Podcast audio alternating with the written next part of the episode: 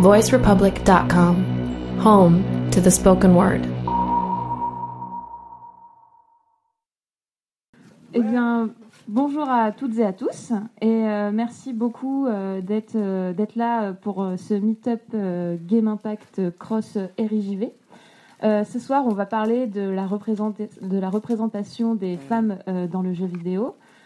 Euh, avant toute chose, je vais peut-être euh, présenter euh, vite fait le RIJV et je te laisserai présenter Game Impact de ton côté. Alors, je m'appelle Lola et je suis membre du RIJV, qui est une association. Donc, RIJV, ça veut dire Rassemblement inclusif du jeu vidéo. Et notre but, c'est tout simplement, bah, comme c'est écrit, de rendre le milieu du jeu vidéo plus inclusif. Euh, voilà, lutter sur les questions de sexisme, euh, de racisme, euh, voilà, de validisme, les représentations diverses et variées dans le jeu vidéo, LGBT. Et en fait, notre objectif, c'est vraiment de faire en sorte que tout le monde puisse se sentir bien dans ce milieu et accéder à des formations. Donc voilà pour moi. Est-ce que tu veux présenter peut-être Game Impact, Alice? Donc euh, Game Impact est euh, une asso où on fait beaucoup de meet-up euh, de ce genre avec pour but de relier plusieurs sujets avec le jeu vidéo et un sujet d'actualité, impact social. Donc aujourd'hui les femmes dans le jeu vidéo, on a fait handicap, accessibilité, sport et jeux vidéo, écologie et on fait aussi des jams pour compléter ces sujets. Et je oui. Petite précision, euh, vous pouvez, euh, une fois qu'on s'est présenté, euh, n'hésitez pas à poser des questions, à intervenir. Donc levez la main et on vous préviendra quand vous pouvez intervenir. Et il y aura un buffet qui sera présent. Donc vous pourrez aller boire durant votre boire et manger durant les présentations. Je vous laisse vous présenter, Sam ou. Bonsoir, moi je euh, m'appelle Sam, euh, je fais partie du hackerspace féministe euh, LGBT Le Reset, qui a ouvert ses portes à Paris il y a maintenant un an et demi. Et en fait, le Reset, c'est un hackerspace. Hackerspace, on le définit en français, on va dire comme un lieu de bidouille et d'apprentissage des technologies et du numérique. Et concrètement, ce qu'on fait, c'est que tous les dimanches à la mutinerie, on organise des ateliers euh, qui sont en lien avec, avec le hack. Donc ça va de euh, ateliers sur comment euh, monter son propre serveur mail, CryptoBar pour apprendre à protéger ses données, atelier de crochet et qui est plus en lien avec pourquoi on est là ce soir, atelier Queer Games qui a lieu tous les derniers dimanches du mois.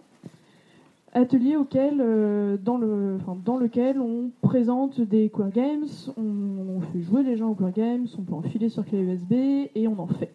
Surtout, voilà. Donc on a pas mal d'initiatives et c'est déjà pas mal. Euh, je me, présente, je m'appelle Céline, je fais également partie du Hackerspace Le Reset euh, et je suis très impliqué aussi dans l'atelier Core Games et dans le, tri- dans le crochet, mais ça c'est encore autre chose. donc voilà. Euh, on- Je sais pas si j'ai d'autres choses à dire pour l'instant. Donc moi je, je m'appelle euh, Axel, je, je fais de la pédagogie et de l'enseignement globalement. J'ai fait du dev de jeux vidéo professionnel pendant assez longtemps et maintenant je fais plus, euh, je fais des jeux vidéo dans le cadre de jam, de projets perso sur des, des sujets euh, on va dire euh, politiques ou en tout cas qui, euh, qui, me, qui tiennent à cœur et je suis euh, au-delà des femmes dans le jeu vidéo, je suis euh, relativement impliquée dans la lutter pour la place des femmes dans la, dans la tech, parce que le- les problèmes dont on, va, on va parler à propos du jeu vidéo se, se déclinent assez largement dans tous les, milieux qui ont, dans, tous les métiers et les milieux qui ont un lien de près ou de loin avec, euh, avec l'informatique et les, nouvelles techniques. Bah, merci beaucoup. Euh, on va pouvoir donc euh, commencer et rentrer dans le vif du sujet. Et on pensait peut-être faire un point, euh, parce que quand on parle des femmes dans le jeu vidéo, on pense euh, au début aux représentations des personnages féminins dans les différents euh, jeux vidéo qui existent. Et je pense qu'on va pouvoir faire un, petit récap de ce qu'on a, en tout cas actuellement, en, en masse dans les jeux, dans les jeux AAA. Voilà, donc on est clairement euh, sur euh, des tenues qui sont toujours adaptées au contexte, évidemment, euh, pour les persos féminins. Qu'est-ce qu'on a droit d'autre Donc oui, on a aussi une représentation avec très souvent des corps très normés pour les femmes, contrairement aux hommes. Là, quand on regarde chez Nintendo, par exemple, on voit que les princesses sont carrément interchangeables. hein. On pourrait juste remplacer les cheveux et les tenues, ça ferait pas grand-chose. Alors que euh, nos amis euh, Mario, Luigi et compagnie euh, sont grands, gros, plus, minces. Voilà, il y a, de la variété, ce qu'on n'a pas forcément pour les femmes. Qu'est-ce qu'on a d'autre aussi? Alors, on a là le clou du spectacle, j'ai envie de dire. Euh, très souvent des femmes euh, objets, euh, passives et sexualisées. Ça va de la demoiselle en détresse à aller récupérer à des des tamagotchi humains pour certains jeux qui sont plus que discutables. Et le dernier point, surtout, qui est assez embêtant, c'est qu'on a une surreprésentation de femmes blanches. Et je rajoute, parce que j'ai oublié de le mettre sur ce visuel, mais aussi des femmes jeunes. Là où les hommes ont le droit à quelques rides et des cheveux poivre et sel euh, pour aller à l'aventure, on reste quand même sur euh, des femmes qui n'ont pas plus de la vingtaine, euh, voilà, en tant qu'héroïne. Alors, je ne sais pas ce que vous en pensez. Là, on est très orienté triple A. Qu'est-ce que vous en pensez, vous, des représentations des femmes dans le jeu vidéo aujourd'hui? Je vais juste rajouter que donc c'est des femmes jeunes blanches cis aussi. Euh, voilà. c'est un, détail euh, important. Euh, Qu'est-ce qu'on en pense? Bah, C'est pas satisfaisant, mais ça, on le sait depuis, depuis très longtemps. Je pense que depuis le début qu'on fait des jeux, vidéo, on sait que c'est pas bien. Maintenant, les game studies commencent à aborder, enfin, ont abordé le sujet déjà dans les années 90 sur le fait que déjà dans les années 90, on se plaignait de la représentation des femmes. Et là, on est là en 2018 avec des résultats qui sont pas franchement très différents. C'est juste que maintenant, elles sont en meilleure définition. Donc, on a plus de détails. Euh, moi, je trouve ça atterrant. Si on me demande vraiment qu'est-ce qu'on en pense, c'est atterrant, c'est ridicule, et j'ai du mal à comprendre pourquoi est-ce que on s'acharne à vouloir représenter toujours ces, mêmes personnages. Euh, et du coup, euh, l'intérêt dans le jeu vidéo est ailleurs que dans les triple A.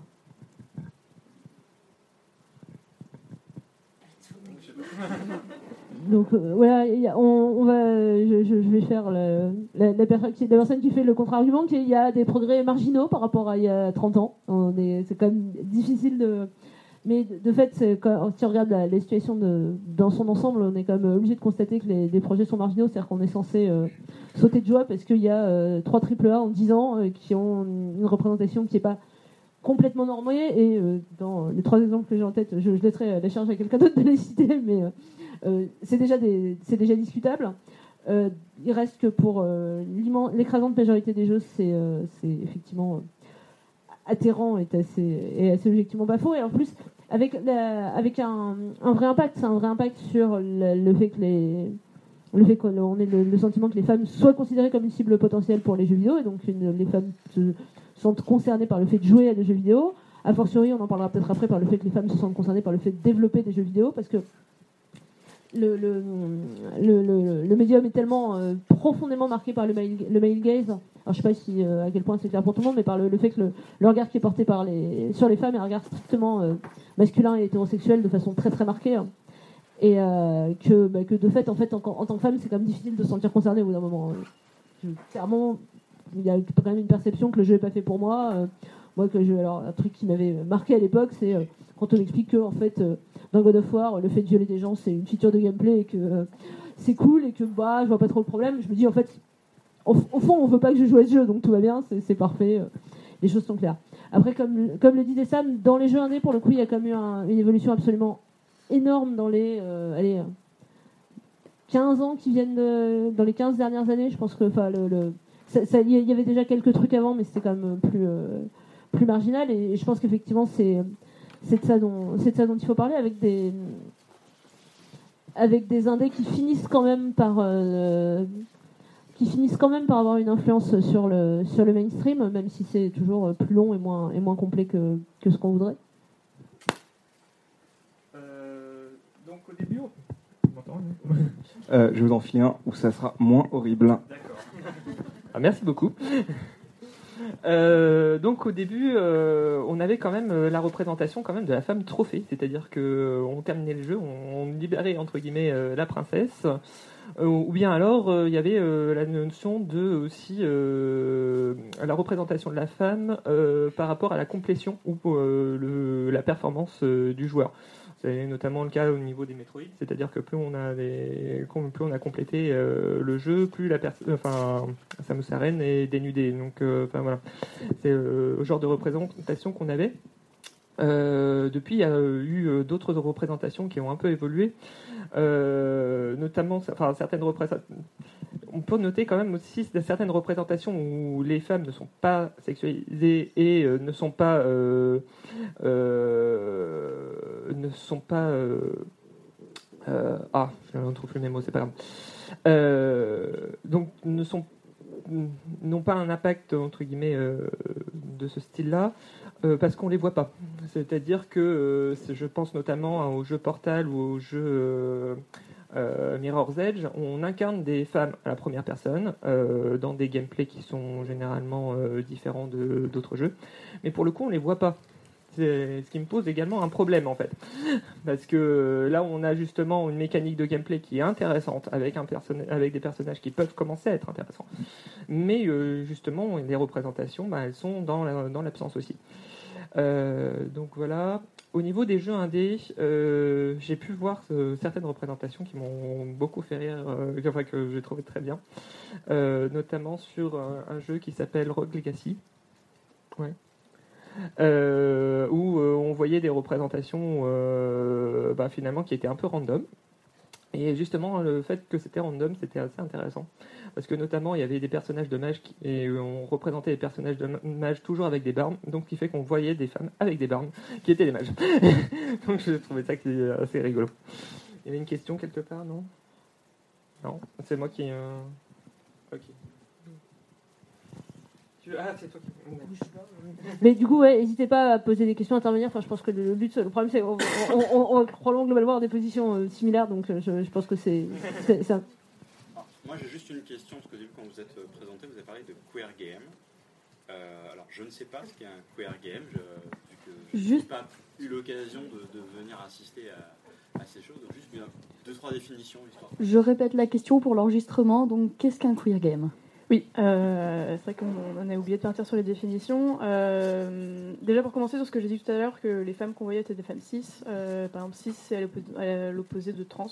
Donc en fait, c'est des gens qui vraiment le même genre que celui qu'on leur a assigné à la naissance, euh, pour faire court. Euh, et du coup, queer, alors euh, c'est c'est un mot, ouais. Peut-être Céline, si tu veux.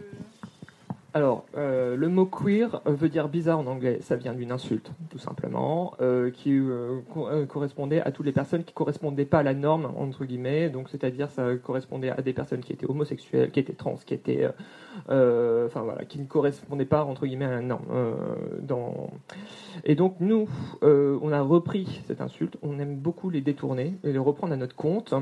Et donc, on fait des, jeux qui sont faits présentés par euh, des minorités de genre ou des minorités euh, sociales euh, pour évoquer des problématiques qui sont généralement pas abordées par, euh, par la plupart des jeux, à vrai dire.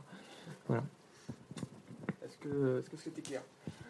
Donc, si j'ai bien compris, euh, la notion de queer game est définie par ceux qui les font et par le Ouais. contenu qui sont développés?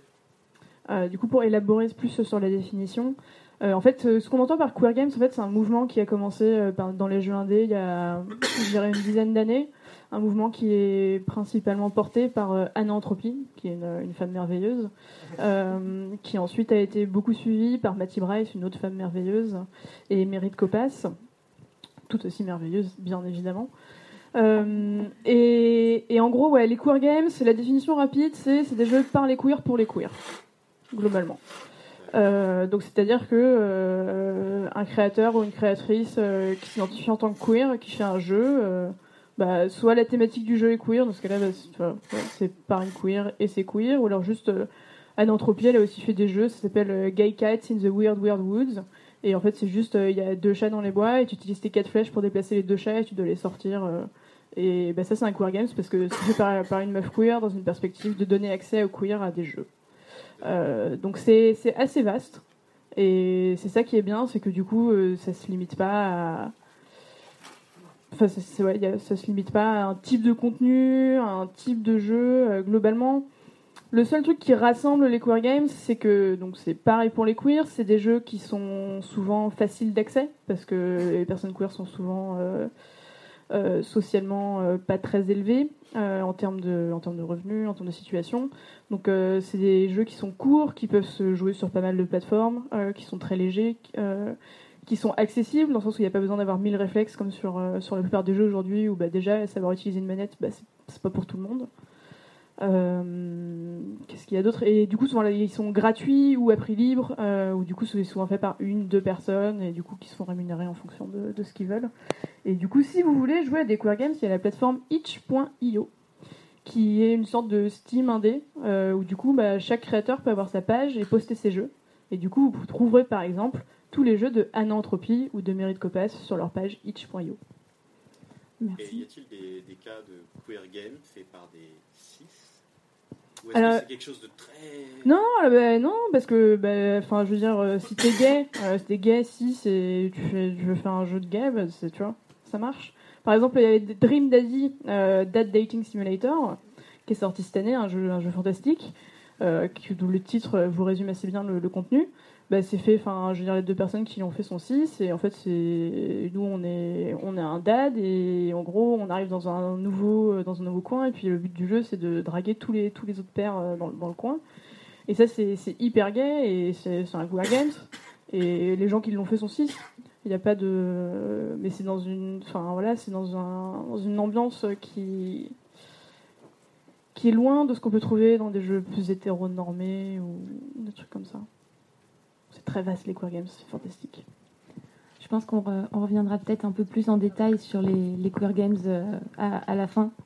Euh, là, pour l'instant, pour rester au final dans, ce qu'on disait, on parlait des, problèmes euh, des, des AAA, même si euh, il y a une amélioration. Voilà quelques exemples de, de persos qui sont des pistes d'amélioration. Moi, j'avais une question pour vous, en fait. Pourquoi, d'après vous, euh, les AAA sont aussi lents à intégrer des personnages plus diversifiés et ont besoin d'attendre que les indés finalement prouvent qu'il n'y a aucun problème et que c'est des jeux aussi bons que les autres quand il y a des personnages euh, plus variés? Alors, je pense que le premier élément de réponse, c'est euh, que c'est un, biais de regard énorme des gens qui produisent les jeux. Qui, je sais pas quelle proportion des gens qui sont dans la salle ont déjà mis les pieds à l'intérieur d'un studio de jeux vidéo. Je, pense qu'en 30 secondes, on a la réponse à cette question. Euh, ces, euh, ces, ces biais de représentation sont terribles, c'est terriblement difficile d'en prendre conscience dans un monde qui est publié, qui est peuplé quasiment exclusivement d'hommes cis blancs. Alors je dis volontairement pas hétéro parce que je pense que c'est quand même un peu moins marqué que les trois autres euh, axes. Mais euh, d'hommes cis blancs et, et même sans, euh, je, je ne vois pas faire peut-être pas forcément faire de faire de politique euh, détaillée là-dessus, mais même avec toute la bonne volonté du monde de la part de tous les gens présents, en vrai, c'est c'est pas des, enfin déconstruire son, son regard sur ces sujets-là, ça se fait pas tout seul, ça se fait pas de façon magique. Et le fait qu'il n'y ait pas suffisamment de femmes, pas suffisamment de racisés, pas suffisamment de queer au sens large dans les studios, ça induit forcément, et c'est le, le sens du mouvement queer, mais c'est quand même globalement le sens des, des mouvements euh, inclusifs, euh, c'est le fait de dire qu'en fait ces biais de perception-là, on ne peut les lutter, on, ne peut lutter contre que si on, les comprend et que si on les vit. L'illumination collective magique. Alors, il y a, il y a des. Après, au-delà de ça, je pense qu'il y a des résistances actives, hein, malgré tout. Euh, on, on- on avait le serment quand on a préparé euh, de pas passer plus de 10 secondes à parler du Gamergate, mais euh, en vrai, c'est quand même l'incarnation du fait que. Non, mais on vit un, peu dans le monde illusoire où toute la résistance est passive et où juste en fait les gens veulent changer. C'est pas vrai. Il y a quand même vraiment une frange à la fois du milieu des développeurs et du milieu des joueurs de jeux vidéo qui, qui, a, une, volonté active que les choses ne, changent pas parce que bah, finalement, de la même façon que les queer games, c'est des jeux faits par les queers pour les queers, les jeux actuels, c'est des jeux faits par eux pour eux. Et en fait, c'est pas forcément un statu quo qu'ils ont extrêmement envie de, voir remis, en question. En tout cas, il y a clairement une frange qui veut pas le, le voir remettre en question. Et à chaque fois que euh, studio de AAA fait des efforts aussi euh, minimes soit-il, il y a euh, un, backlash, pardon, il y a un, retour de bâton euh, assez actif. Alors, En France, euh, Dieu merci, on a jeuxvideo.com. Les États-Unis ont 4chan, c'est formidable. non, mais enfin, je, c'est pas, c'est pas un mythe et c'est pas de la paranoïa. Hein, je vous jure, euh, allez voir pendant 5 minutes, c'est, très drôle, quoi. Et, euh, et après, il y a un deuxième truc, alors qui est, commun, je pense, à la plupart des industries culturelles, c'est il y a une espèce de conviction qui n'est jamais démontrée, parce qu'en fait, les, les études marketing qui prouvent ce truc-là euh, n'existe pas pour la bonne raison qu'en fait, toutes les études marketing qui sont faites prouvent quand même activement le contraire. Mais il y a une espèce de conviction qui est que ça va pas se vendre. Et alors, bon, euh, alors pour prendre un exemple qui n'a rien à voir ni avec les femmes ni avec le jeu vidéo récent, Black Panther, c'est quand même la démonstration euh, magnifique que c'est fondamentalement faux. Mais euh, en fait, quand tu as une conversation dans un studio de jeux vidéo avec quelqu'un en disant ouais, on pourrait faire ça, ah ben non, mais ça va pas se vendre. Mais tu as une preuve, un élément factuel ou un truc?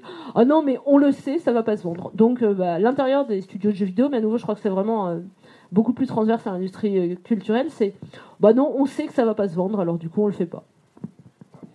C'est c'est lié surtout au- à la prise de risque. En fait. Les- la plupart des gros studios, des triple A, ils sont très euh, frileux sur le, le, le prise de risque. D'ailleurs, c'est pour ça qu'ils refont les franchises, etc. C'est euh, c'est parce qu'ils veulent, euh, ils veulent leur profit. Donc, euh, toute nouveauté, c'est un peu compliqué à, à mettre en place. En fait. je pense. Donc pour toi, s'il n'y a pas autant de représentation, c'est lié à la prise de risque. euh, C'est- Pour moi, Voilà. c'est une prise de risque et du coup, ils ne s'y lancent pas. Et donc- Et ils s'y lancent pas.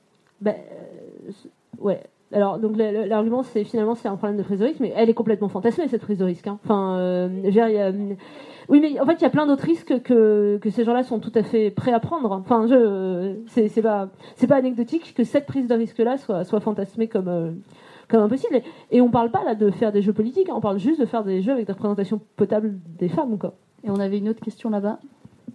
Euh, à quel point les studios euh, ne découvrent pas le problème depuis seulement un peu moins de 10 ans? Parce qu'en fait, j'ai l'impression que on a grandi avec des jeux pas satisfaisants, puis on s'est tourné vers de l'indé, euh, et en, en fait, plutôt que de rentrer dans l'art des studios, il y a eu d'abord un on va faire les choses du côté des indés, parce que ça nous semble plus facilement, euh, pas plus facile à changer les, cho- de changer les choses.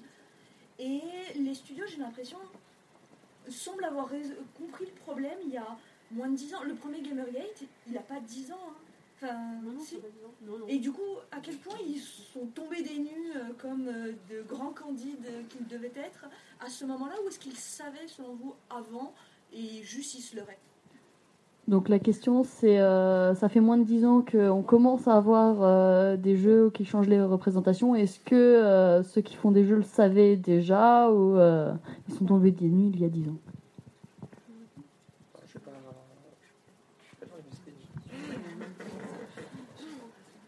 Ils le découvrent pas et moi je vais être, je vais être assez radical là-dessus. En fait, ils en ont rien à faire.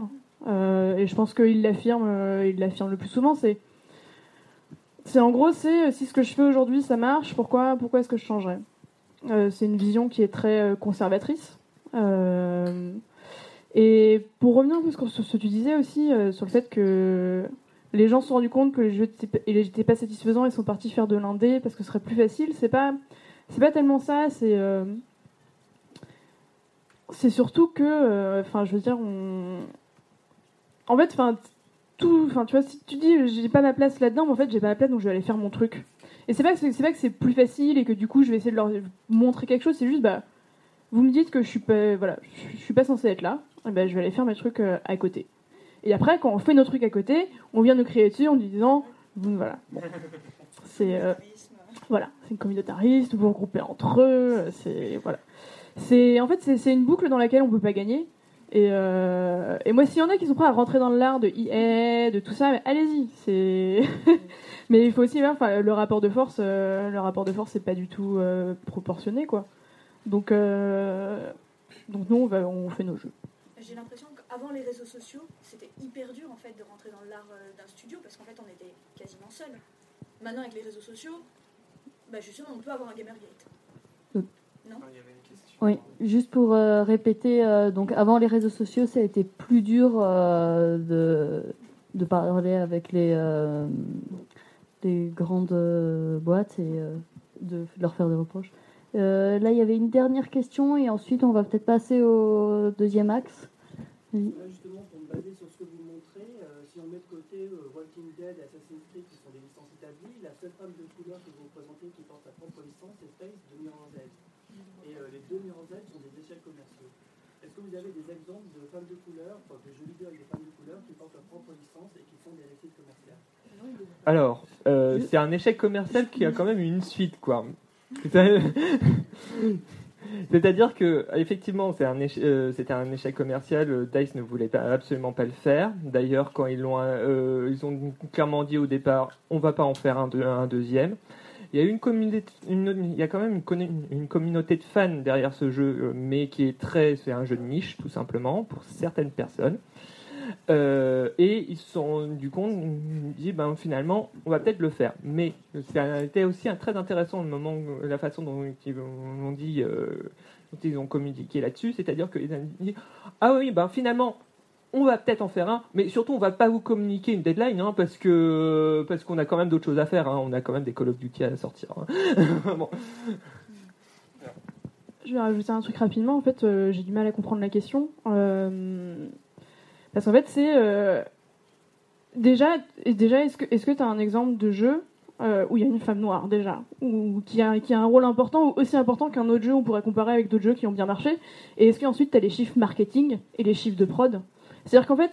Si tu pars gagnant, tu vois, je peux dire, bah oui, on a fait un petit jeu dans notre coin, on n'a pas mis de sous, euh, on a un peu, euh, enfin, on est un peu rentré en arrière du studio pour les faire sortir plus rapidement, on n'a pas mis les moyens, ah bah le jeu a moins bien marché.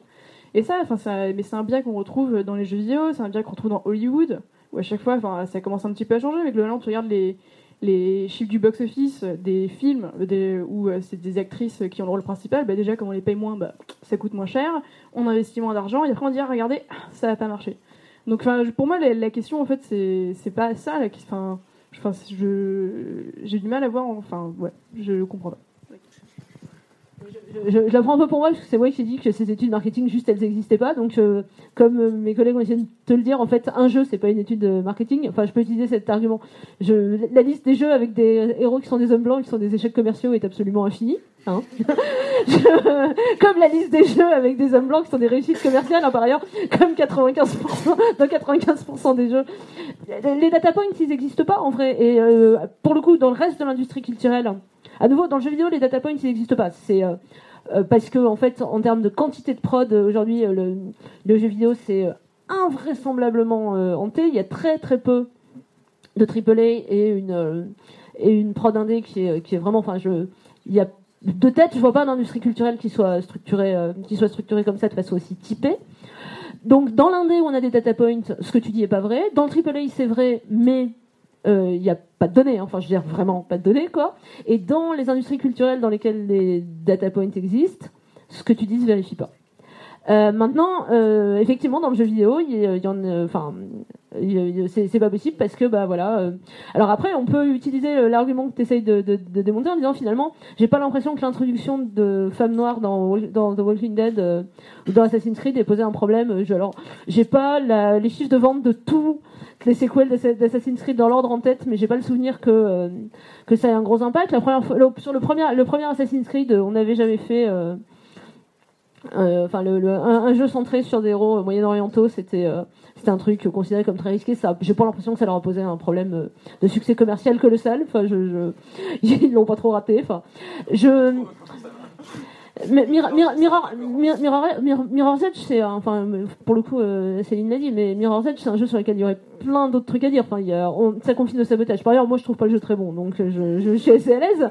Mais euh, mais c'est pas forcément un argument. Il y a plein de jeux que je trouve pas très bons qui ont eu du succès. hein, donc je, mais je, je, je, je maintiens ce que j'ai dit. J'ai pas dit, et je crois pas que ce soit vrai, tous les jeux avec des femmes ou avec des personnages racisés vont se, faire à marcher, vont se mettre à marcher. J'ai dit, les études marketing montrant que ça marchait moins bien en moyenne que euh, des jeux représentant euh, des personnages qui ressemblent aux gens qui les développent n'existent pas. Je.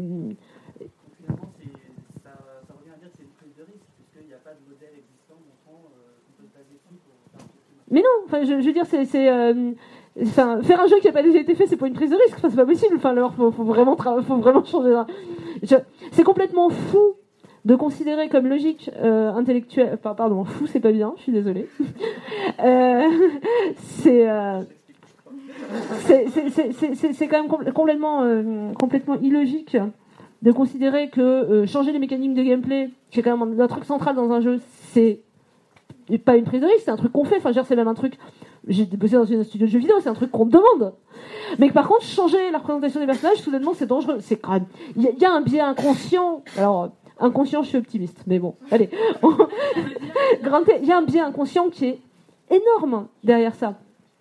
Enfin, je, je- Personne considérerait que faire un héros euh, grand, même si ça n'a pas déjà, fait- déjà été fait, ce serait une prise de risque ou un héros petit. Enfin, je, veux dire, il y a- il y, a des tas de. Pour- Pourquoi spécifiquement une femme, ce serait subitement une, une prise de risque? Ah, mais J'ai un autre exemple, Rust, euh, tout le monde leur a, leur a prédit la mort parce que euh, ce qu'ils avaient fait euh, sur la, représentation des persos, c'était pas possible. J'ai pas l'impression que ce soit un échec commercial complet, Rust. J'ai pas les chiffres en tête, mais bon, euh, ça a l'air de pas trop mal se passer. Enfin, en, vrai, c'est une prise de risque, mais il n'y a aucun indice accessoire que ça soit un risque, et vraiment, il n'y a aucune raison- de penser que c'est pour ça que Mirror's Edge n'a pas marché.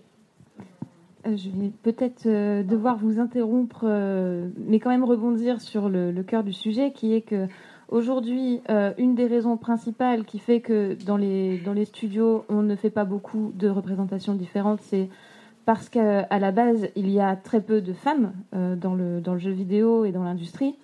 Euh, en France, c'est 15% euh, de femmes qui sont dans les studios. Et en plus de ça, malgré le- les, les- les 15%, on remarque qu'il y a aussi majoritairement des métiers genrés dans le jeu vidéo, où on voit que beaucoup de femmes sont graphistes et très peu euh, se retrouvent dans le développement. Alors, est-ce que euh, vous avez consta- constaté ça pardon, euh, de votre côté ces chiffres, quel impact ça a pu avoir sur vous et sur les productions dans lesquelles vous avez bossé? Moi, ça fait, ça fait 4-5 ans que je, bo- que je bosse plus dans l'industrie. Après, je, je, je continue à connaître un certain nombre de personnes qui bossent. J'ai rajouté un truc, c'est que même dans les métiers genrés, bizarrement, souvent, les leads ne sont pas des femmes. Il y avait quelques équipes euh, épiques, quelques équipes épiques où absolument toute l'équipe était des femmes, sauf le lead, qui était un homme. Mais je pense que c'est un accident. hein. Je, pense que c'est hasard. Enfin, moi, en tout cas, je n'arrive pas à formuler d'autres explications. Euh, c'est parfaitement évident. Alors, en plus, il y a d'autres, euh, il y a d'autres biais qui rentrent en jeu. Les les métiers genrés correspondent quand même extrêmement bien avec le- l'échelle de P du jeu vidéo. C'est-à-dire que, alors pour le coup, je- je- parle à l'aise, je suis plutôt une incarnation de l'exception. Je suis dev, j'ai été lead pendant très longtemps, donc euh, je... Et, je ne serais pas utilisée comme preuve que c'est pas vrai. mais, euh, mais dans l'ensemble, les métiers les, mieux payés, donc qui sont globalement les, développeurs, les producteurs, sont majoritairement masculins. Les métiers les moins bien payés sont majori- donc sont globalement les testeurs et euh, les, graphistes non spécialisés sont majoritairement féminins. Enfin, je- c'est très dans dans n'importe quel studio de jeux vidéo, c'est c'est extrêmement euh, c'est extrêmement net.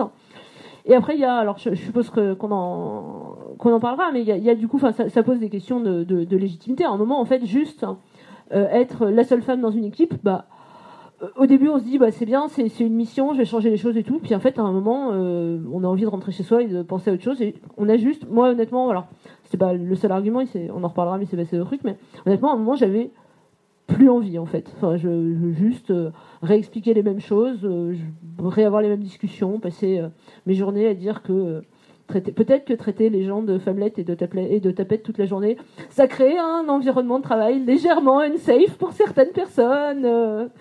et je pense honnêtement, je, je, je, je sais chez Ankama, je crois que c'est écrit, mais je pense vraiment pas que Ankama soit un cas particulier. hein. Enfin, je, je... Euh, clairement pas. Euh, de, de ce que. Enfin, moi, je travaille dans un studio de jeux vidéo aussi, et, euh, clairement, enfin, c'est extrêmement net à partir du moment où on franchit, euh, où on franchit la porte.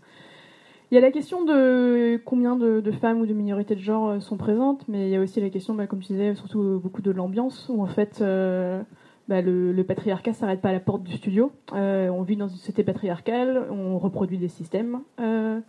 et du coup, bah, dans les studios où c'est majoritairement masculin, c'est une ambiance très euh, virile, on va dire. euh, où du coup, c'est compliqué de ne pas être dans la norme euh, du jeune développeur euh, cis, mec, qui ressemble beaucoup, enfin, qu'on retrouve beaucoup dans, les jeux, quoi. C'est, mais c'est, expliqué par l'histoire du jeu vidéo où au début, ça a commencé par des mecs du MIT qui dans un lab euh, on dit ah ils ont fait des jeux pour eux et voilà et en fait du coup ils ont continué de faire des jeux pour eux puis après Enfin, ils ont évolué.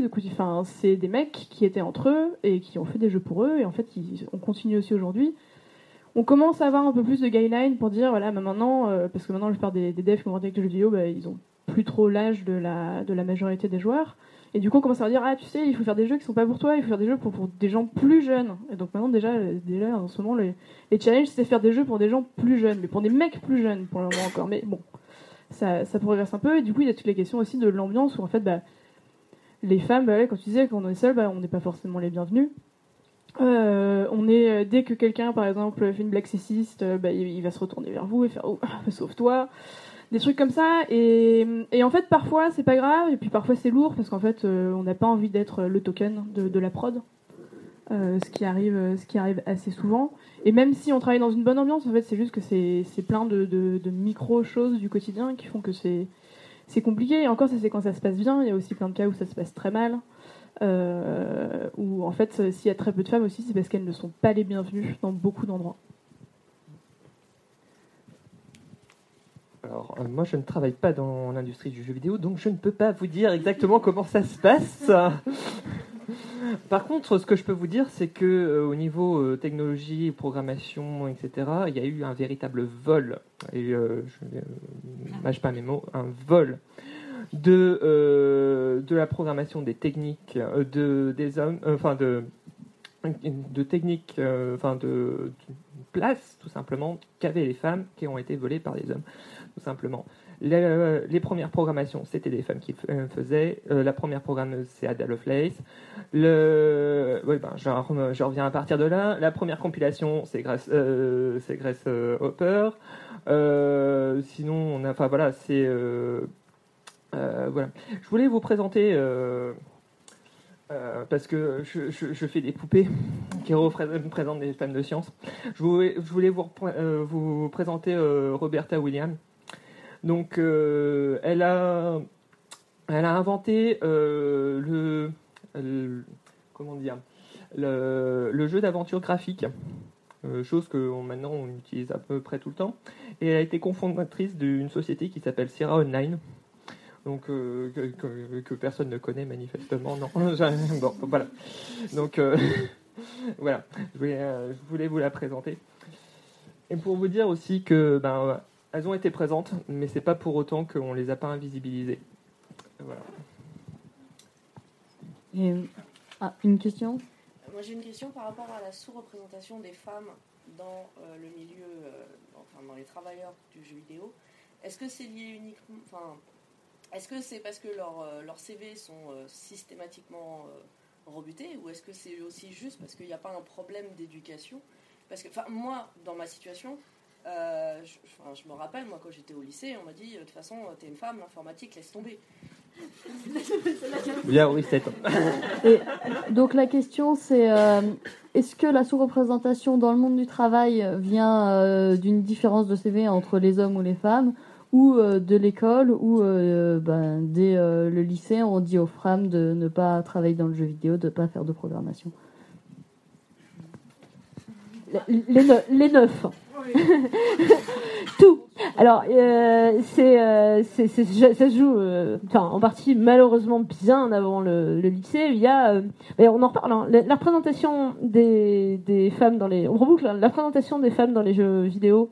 Ça implique euh, la vision du jeu vidéo comme un loisir de mec, donc les filles jouent pas aux jeux vidéo. Donc c'est compliqué socialement pour une fille de jouer à un jeu, vidéo. Parce que en pratique, alors pour le coup, je bosse dans une école d'informatique et quand même le rôle des jeux vidéo dans le fait de déclencher des passions pour l'informatique chez les chez les jeunes, c'est je dis pas que c'est la seule, je dis pas que c'est la seule. Enfin, à, à vue de nez, je pense que c'est quand même le, le, chemin par lequel arrive euh, en pratique 70, 60. Et moi, je bosse pas du tout dans une dans une école de jeux vidéo. hein, c'est vraiment une école d'informatique. Mais l'intérêt pour la tech, le, il vient quand même beaucoup à la base de loisirs. Donc le jeu vidéo est un vecteur important qui est perçu comme purement masculin, qui est socialement lourdement connoté comme purement masculin, alors qu'aujourd'hui, alors on n'a pas de vraies stats, je sais, mais enfin, le feeling général, c'est quand même que euh, si on prend tous les types de jeux, en fait, l'équilibre de genre entre les femmes et les hommes chez les joueurs et joueuses est probablement à peu près atteint, mais c'est quand même un, un loisir euh, masculin. Après derrière ça, on va effectivement euh, moins encourager les filles euh, en maths. Il y a, bon, il y a des tas de- d'études sur la façon dont on pousse l'autocensure chez les filles euh, dans, le, dans le secondaire. Mais, que, mais ça, se, enfin, ça, ça- ça se poursuit après. Alors, et c'est le cas dans et c'est le cas et c'est le cas dans tous les métiers. Et après, il y a un truc qui se joue plus tard, qui est qu'en fait, les conditions de travail dans le jeu vidéo, alors on n'en a pas parlé, mais euh, je sais pas si c'est après ou si. Les, conditions de travail dans le jeu vidéo, c'est quand même un, milieu où les, travailleurs sont particulièrement précaires parce que en fait, la pression des jeunes qui ont très envie de travailler dans le jeu vidéo fait que c'est relativement facile pour le capitalisme de renouveler les travailleurs et donc il y a peu d'incentives à les fidéliser. Le problème, c'est merci, voilà. Et, euh, du coup, ces conditions de travail euh, précaires touchent plus durement les femmes que, que les hommes, parce que les femmes sont déjà à la base plus précaires dans la société, et parce que euh, la question, alors qui est probablement une question qui me tient plus à cœur que la question de la maternité, finit souvent par se poser à un moment ou à un autre pour les femmes, et les conditions de travail dans le jeu vidéo sont peu compatibles, pour le dire gentiment. Et alors, bizarrement, personne envisage que éventuellement ça pourrait être les pères qui s'occupent des enfants à la place. Enfin, je, ça peut là d'être une solution collective très euh, répandue. Et du coup, de fait, ça, ça pousse, enfin, ça diminue l'expérience moyenne hein, des femmes par rapport aux hommes dans le jeu vidéo, parce qu'il y a plus de femmes qui choisissent, euh, enfin, les- elles, choisissent de renoncer à l'industrie euh, plus tôt. D'une façon générale, euh, ça, ça me disait que les, les travailleurs dans le jeu vidéo euh, vieillissaient. C'est quand même très flagrant par rapport à la plupart des industries, ils vieillissent peu en fait, hein. parce que même même pour les hommes, la précarité des conditions de travail fait que à un moment aller travailler ailleurs et avoir un vrai travail stable euh, devient assez attirant. Donc, comme souvent dans les, discriminations au travail, je pense pas qu'il y ait euh, un espèce de complot de discrimination active des CV. Il y a juste un ensemble de trucs qui font que, bah, à l'arrivée, euh, objectivement, il n'y a pas tellement de diversité dans les CV. Puis après, bah, il y a un biais de reproduction. euh, personne n'est étanche à ce, biais-là. Moi, je le vis en tant que recruteuse dans l'autre sens. On a tendance à considérer différemment les CV des gens qui nous ressemblent de des gens différents de nous. C'est hyper difficile de lutter contre ces biais cognitifs-là. Faire du recrutement neutre, c'est extrêmement difficile. Et, on pourrait prendre des mesures actives pour le faire, mais bon, c'est pas ça qui est choisi de faire. Et donc, bah, dans une industrie surreprésentée par les euh, où les hommes sont surreprésentés, les hommes sont surrecrutés par le biais, par, ces biais-là aussi. Enfin, c'est euh, donc je pense qu'il y a vraiment, enfin le la pile des facteurs et tout à fait, il y a pas, il suffit pas de bouger un truc à un endroit. Je pense que si s'il y avait une solution magique à un endroit, il y a quand même, euh, il y aurait quand même des, euh, il y a, une, pile de facteurs qui, qui arrivent à ça. Je voulais juste rebondir euh, pour dire que, ayant été dans une école de jeux vidéo, euh, dès l'école, en fait, ça se voit qu'il y a beaucoup moins de femmes dans les formations. Du coup, il y en a encore moins qui arrivent jusqu'aux portes des studios, tout simplement parce que, comme, comme tu l'as dit, finalement, c'est un gros problème de représentation. Comme on on se sent pas invité et qu'on a beaucoup d'obstacles sur la route, bah, mine de rien, ça enlève pas mal de, personnes sur le chemin. Donc voilà, c'est vraiment il y a quand même déjà de base moins de femmes qui arrivent jusqu'aux entretiens. Et encore là, les entretiens sont discriminants. Donc il y a vraiment peu de chances qu'on puisse euh, atteindre des postes euh, autres que dans les cases dans lesquelles finalement on veut bien nous mettre. Euh, je ne sais pas si tu veux qu'on passe à la troisième partie, je pense, à moins qu'il y ait d'autres questions sur ce sujet particulier, sur les conditions de travail dans le jeu vidéo.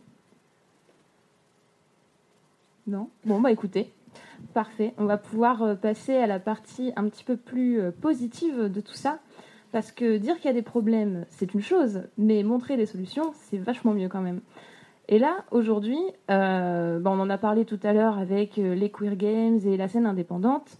On arrive à une période où les femmes et les personnes discriminées en général dans l'industrie se réapproprient euh, le média avec euh, des espaces euh, non mixtes et des, des possibilités de discuter, de pointer du doigt des problèmes.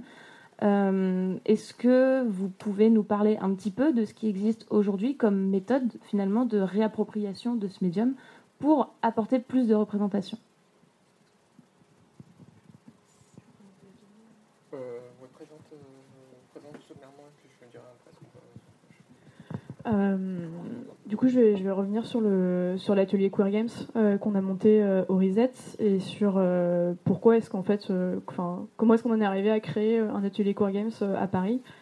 En fait, c'est Marion et Zora qui ont décidé de le créer a trois ans maintenant. Et en fait, ça venait d'un manque du fait qu'aux États-Unis, bah, du coup, le mouvement des core games, a commencé bah, il y a une dizaine d'années, et qu'en fait, en France, bah, il n'y avait aucun espace pour en parler, les gens ne connaissaient pas, euh, parce que les créatrices étaient sur- surtout bah, américaines et euh, avec des jeux en anglais, pas forcément accessibles euh, à, un public français.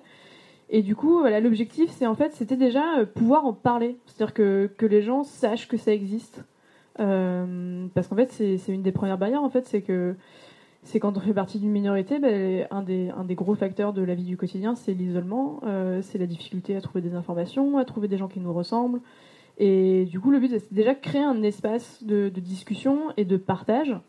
Et en fait, euh, du coup, la première année de l'atelier Core Game, c'était surtout concentré sur partager tous les jeux qu'on trouvait. Euh, on en trouvait des super, on se, les, on se les mettait sur clé USB, on faisait jouer les gens, on leur donnait leur avis. Et en fait, euh, progressivement, on s'est dit, mais en fait, en fait, nous aussi. Nous aussi, on va en faire. Parce que c'est grave cool il n'y a pas de raison. Et, euh, et là, du coup, on a commencé à s'organiser, à apprendre euh, bah, en fait, par nous-mêmes, à trouver euh, quel type de logiciels sont accessibles. Et du coup, je vous parlais de Anna tout à l'heure. Et en fait, donc, elle, elle a écrit un livre qui s'appelle Rise of the Video Game Zinesters. Donc, c'est en gros la montée des. Je sais pas qu'il y a un mot français pour les gens qui font des zines. Mais voilà, donc c'est en gros c'est la montée des gens qui font des zines mais pour le jeu vidéo. Euh, les zines c'est ces, euh, petits journaux euh, partagés un peu sous le manteau, assez militants qu'on peut faire. Et là du coup c'est en fait le principe du zine mais appliqué aux jeux vidéo. C'est-à-dire que je suis tout seul dans mon coin, je vais faire un petit jeu, je vais le partager. et, donc elle a vachement théorisé les core games, les besoins des core games, pourquoi est-ce que c'est arrivé. Et en fait toute la deuxième partie de son livre c'est une liste d'outils super utile, euh, très facile d'accès qu'on peut utiliser pour faire nos propres jeux. Et du coup, on a décidé de les faire. Et du coup, je vais laisser parler Céline qui va expliquer tout ce qu'on a fait, ce qu'elle a fait. Euh, donc, comme vous, enfin, là, je vais vous parler de, réapp- de réappropriation du média du jeu vidéo par des personnes qui n'y connaissent rien. Parce que, enfin, je ne fais pas partie de l'industrie du jeu vidéo, euh, je ne compte pas en faire partie. Je suis infirmière, donc voilà, j'ai vraiment euh, rien à voir avec tout ça. Euh, moi, j'ai beaucoup joué. J'ai pas forcément trouvé. Enfin, je connais beaucoup de mécaniques, beaucoup de choses. Enfin, j'ai étudié par le gameplay, par le jeu, quoi. Et euh, j'ai pas forcément trouvé euh, des choses qui m'intéressaient, ou bien alors j'ai eu envie aussi de montrer euh, qu'il était possible de faire d'autres choses et des choses aussi intéressantes. Donc, on, on, on avait une- un projet de borne d'arcade euh, qu'on a toujours d'ailleurs, euh, qui euh, était notamment dont le principe était d'avoir des contrôleurs en forme de clitoris en 3D. Euh, des impressions de clitoris en 3D. Euh, on en a un là, si vous voulez regarder. Il est magnifique. Voilà, ouais. Et ouais, ouais, vas-y. Il y a un fil par contre. Alors, moi ce que je vous propose, c'est que s'il y a des volontaires qui veulent euh, se, enfin voilà, euh, ils peuvent, ils peuvent arriver. Euh, ça fonctionne très bien. Donc on a des petits dettes là comme ça, voilà. Donc ça marche très bien. C'est un système de captation, un système capacitif. Donc voilà. Donc c'est une, réappropriation un petit peu du gameplay de, la, de la mécanique manette, etc. Euh, donc on avait voulu euh, pour euh, aller avec cette bande d'arcade faire ben, des jeux de des jeux que comme on pourrait trouver sur une borne. On avait pensé à une sorte de Space Invader avec euh, avec euh, des vaisseaux spatiaux en forme de clitoris parce que ça ressemble un petit peu à un vaisseau spatial. Euh, donc voilà. Et donc le but donc dans cette optique là, c'était de dire ben finalement de dénoncer un petit peu les violences patriarcales dans le milieu médical par exemple et dans d'autres milieux. Et donc on- on- j'ai pondu, j'ai commencé à pondre un truc qui s'appelle Clitospace. donc qui on va un peu faire tourner, ouais. Donc euh, avec euh, ce fameux euh, petit clitoris qui est en train de se battre contre des méchants caducés. Il y a aussi euh, des, euh, des mechas super terrifiants, donc des MST. euh, donc voilà, il va y avoir des spéculums aussi, ils vont arriver, des choses comme ça. Il y aura des ceintures de chasteté en forme de boss, enfin des choses, comme ça. Au niveau du gameplay, on a, on a un bouclier en forme de préservatif féminin pour se protéger. Et on a un super tire-fontaine. Alors ça, c'est euh, dédicace à Marion qui nous a produit ça il y a un moment. Enfin voilà. Euh, donc, euh, donc voilà, beaucoup de, beaucoup de plaisir bah, derrière ça parce qu'il y a une jubilation un petit peu de se réapproprier un petit peu le média et de, montrer quelque chose de différent en fait. Voilà. Euh, je peux parler aussi de, de deux autres jeux que je suis en train de développer euh, sous un logiciel qui s'appelle Pico 8. Donc, euh, euh, donc Pico 8 c'est un petit logiciel qui permet. Oui, je sais. bah, Pico 8 c'est un petit logiciel qui permet de faire des petits jeux euh, très pixelisés euh, dans le mode euh, entre guillemets rétro.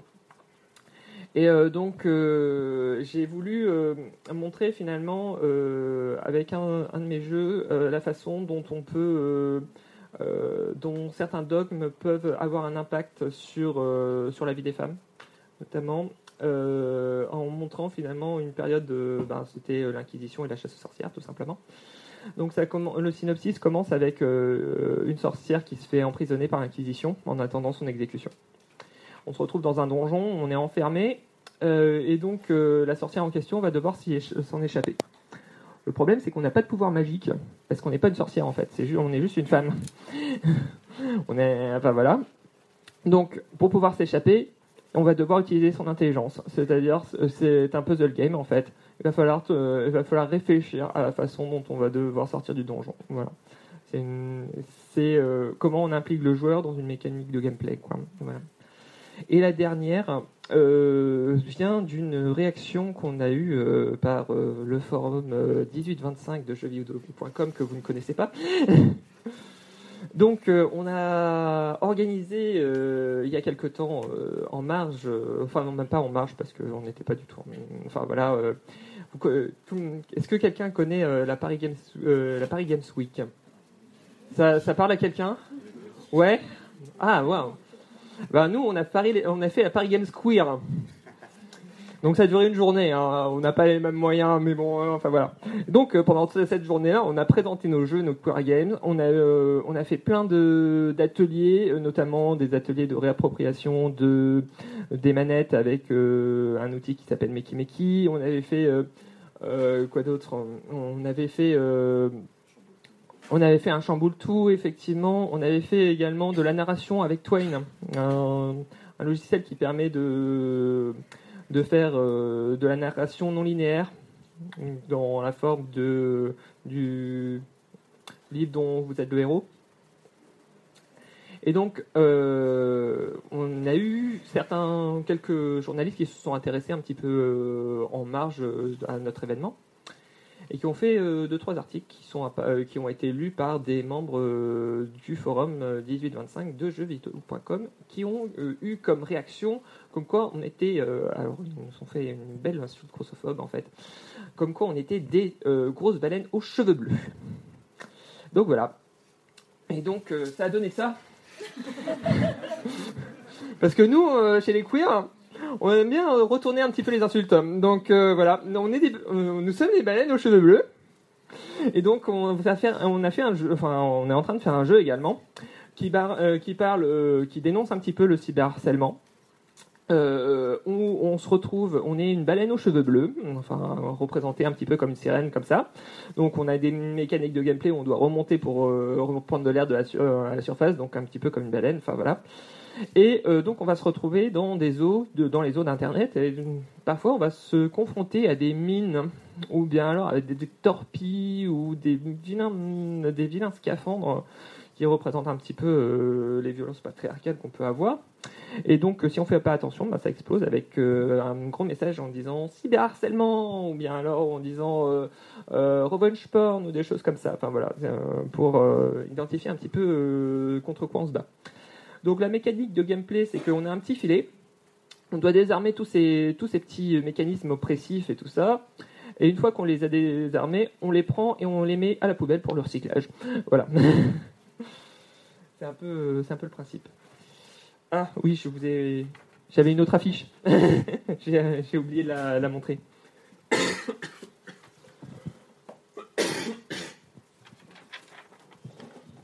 Voilà à peu près ce que l'on fait dans les Games. Oui. J'avais une question. Est-ce que vous avez déjà pensé au, au modding, à exploiter les mods euh, des jeux, à exploiter c'est des outils de développement plus compliqués souvent, j'ai l'impression que vous avez pas mal de volonté, que vous êtes capable de le faire. Alors, je répète juste la, la question pour l'enregistrement, mais alors est-ce que vous avez pensé à, euh, au modding, donc à réutiliser les modes, euh, à faire des modes pardon, pour certains jeux, euh, pour vous les réapproprier? Euh, alors oui, le, le mode est, est quelque chose euh, qu'on a en tête. Euh, après, il y a les questions en fait de, connaissances et de compétences. Euh, moi, j'ai pas les compétences de modder Skyrim, par exemple, ou des trucs comme ça. Euh, du coup, je sais que, à titre personnel, j'utilise beaucoup les modes euh, dans les jeux auxquels je joue, mais c'est des modes que je prends chez des gens qui, savent déjà les faire. À l'atelier Core Games, du coup, on se concentre plutôt sur utiliser des petits logiciels faciles de prise de main, parce que du coup, on fait aussi des cours pour apprendre aux gens quand ils viennent. Donc, il faut que ce soit, faut que en un atelier de 2-3 heures, la personne puisse repartir et se dire qu'elle peut continuer chez elle euh, ensuite. Euh, voilà, du coup, les modes, c'est quelque chose qui, qui, que, à titre personnel, je trouve euh, très positif. Mais à l'atelier, nous, on, bah, on, on le fait pas trop par manque de connaissances, surtout en fait. Par contre, ça a été fait au niveau des Queer Games. hein. Il y a beaucoup de Queer Games qui sont, euh, qui sont en fait des modes de jeu existants, hein, par contre. C'est pas forcément notre spécialité au reset, mais euh, au niveau des Queer Games, c'est c'est assez présent. Une question Du coup, moi, dans les questions, enfin, du coup, c'était aussi dans la représentation des jeux triple A, euh, etc. Justement, c'était la question des RPG, qui est quand même, en général, plus représentatif. Et vu qu'on a parlé de Skyrim et des modes, etc., moi, euh, enfin, étant un grand, gros joueur de Skyrim et un gros utilisateur de modes, j'ai plutôt l'impression que la représentation sexualisée des femmes, etc., était plutôt absente, même si c'est très euh, discutable, du jeu de base, et que c'est les modes qui nous ont, même si euh, les, les modes ont plus, sex- enfin, il y a plus de modes qui sexualisent euh, par rapport au jeu de base que, Alors, je, je répète la question du coup. Est-ce que vous avez l'impression que finalement les supports de base, notamment dans les RPG, ne sont pas euh, si sexistes et sexualisés et que finalement il y a des malins qui euh, s'amusent à amplifier le truc dans les modes? Alors, je, je vais répondre au, au début de la question. Alors, les, les RPG pas sexualisés, je, je, il y a BioWare, quoi. Hein et, et, et- c'est pas pas sexualisé, mais il y a BioWare, quoi. Euh, à part ça, je, je, je, je- voilà. Et déjà BioWare c'est discutable. Pour ce qui est des modes, on, pour ce qui est des modes de Skyrim en particulier, on, on revient à, à ce que ce que je disais tout à l'heure, c'est-à-dire que c'est des modes qui sont faits par des mecs pour des mecs, donc il n'y a pas spécialement de surprise à ce qu'il y ait des modes. euh, et et euh, honnêtement, enfin le, le- enfin en tout cas je, je je vais, parler en mon nom propre, bien sûr. Mon combat, c'est pas qu'il n'y ait pas de représentation sexualisée des gens dans les jeux vidéo. hein. Je suis extrêmement pour la, représentation. Mon, mon problème, c'est pas que cette représentation-là existe, c'est que ce soit la seule. Enfin, que, en tout cas, qu'elle soit euh, tellement majoritaire que les autres sont imperceptibles. Après, moi, je j'ai pas de problème avec le fait qu'il y ait des mecs qui ont envie de regarder des filles à poil, enfin, je, ou des filles qui ont envie de regarder des filles à poil, non, mais tant que les filles sont consentantes, enfin, bon. mais c'est juste, fait, c'est tellement, enfin, je, c'est ça. Dans, dans, dans un monde où le reste existera, ce sera vachement cool qu'il y ait des gens qui fassent des modes pour faire ça.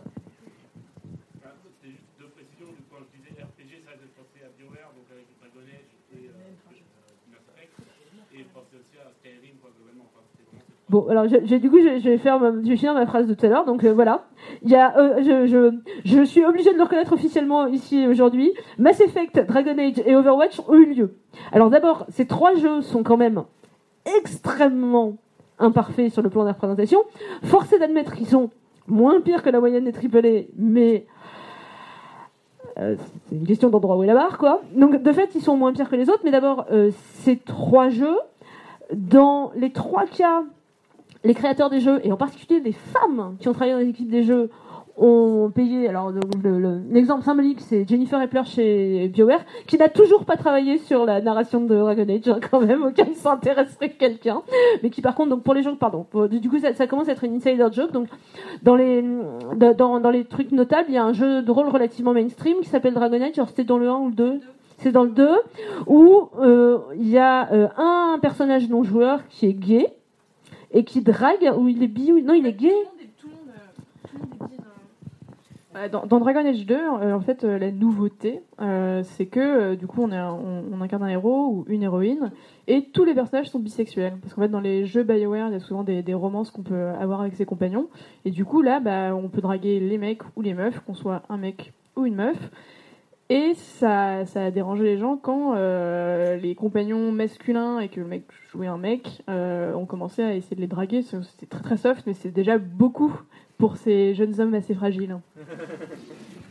Et, et donc, et donc il y a une nana qui, a été narrative designer chez, chez BioWare, mais qui n'a travaillé ni sur ce jeu-là, ni sur cet arc-là, mais qui, parce que elle a, alors attendez, hein, vous allez, vous allez comprendre à quel point c'est drôle. Donc parce qu'elle avait publié un article disant que, euh, alors c'était dans un autre jeu de BioWare qui avait un- une option pour skipper les combats.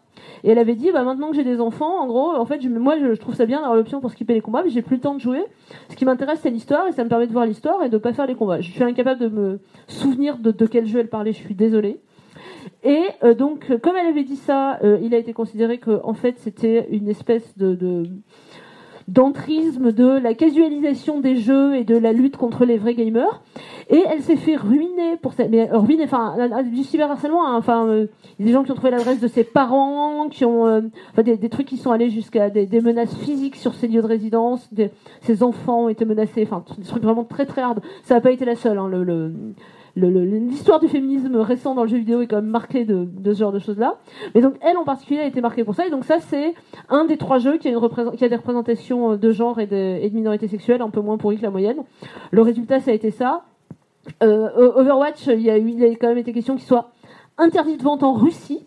Hein, parce que il y a eu une BD écrite par euh, Blizzard où un personnage fait son coming out, enfin fait même pas son coming out finalement, rentre chez elle avec sa copine après lui avoir acheté des cadeaux de Noël si mon souvenir est bon, voilà. Donc c'est quand même euh, bon. Et euh, donc oui ça existe. En vrai c'est pas tous les RPG, c'est quand même très marginal et on est sur des trucs qui devraient être, enfin qui, qui, qui sont à peine convenables parce qu'il y a vraiment plein de choses à dire. Alors on, parlait de diversité de représentation de corps. euh, dans Overwatch, quand même, la, différence entre la diversité de représentation de corps chez les femmes et chez les, hommes est tout à fait flagrante, même si c'est difficile de nier qu'il y a un effort de fait. Il n'y a pas un seul modèle féminin. Il y a plusieurs modèles 3D pour les femmes. Bon, voilà. Mais ouais, il y a, quelques efforts de fait. Le, but n'est pas du tout de remettre ça en question, mais on est quand même, enfin, ça, ça reste encore extrêmement, euh, extrêmement déséquilibré, quoi. Euh, juste, euh, alors, je, je vais pas euh, faire l'avocat du diable. euh, même si j'ai- Tous les gens qui commencent par dire ça le font après. Je sais, je sais, je sais. Euh, mais peut-être, alors peut-être que c'est un brin optimiste, mais peut-être le fait que si euh, Blizzard euh, po- se positionne de cette manière peut prouver à l'industrie du AAA que c'est une orientation qui est bankable, qu'il faut même peut-être réfléchir le modèle, et que si ça marche pour eux, peut marcher pour les prochains hits AAA. Alors- Je dis pas que ça va forcément le faire, mais ça peut être une, euh, un début de. un- une amorce vers euh, une transformation. Je répète juste la question du coup. Alors, est-ce que vous pensez que euh, avec euh, finalement le succès d'Overwatch et euh, si Blizzard s'est positionné de cette façon, euh, ça pourrait prouver aux autres studios qui font des jeux AAA que c'est pas euh, un problème, euh, voilà, euh, enfin c'est pas ça qui, qui causerait l'échec commercial d'un jeu et que finalement ils pourront le faire eux aussi dans une plus large mesure.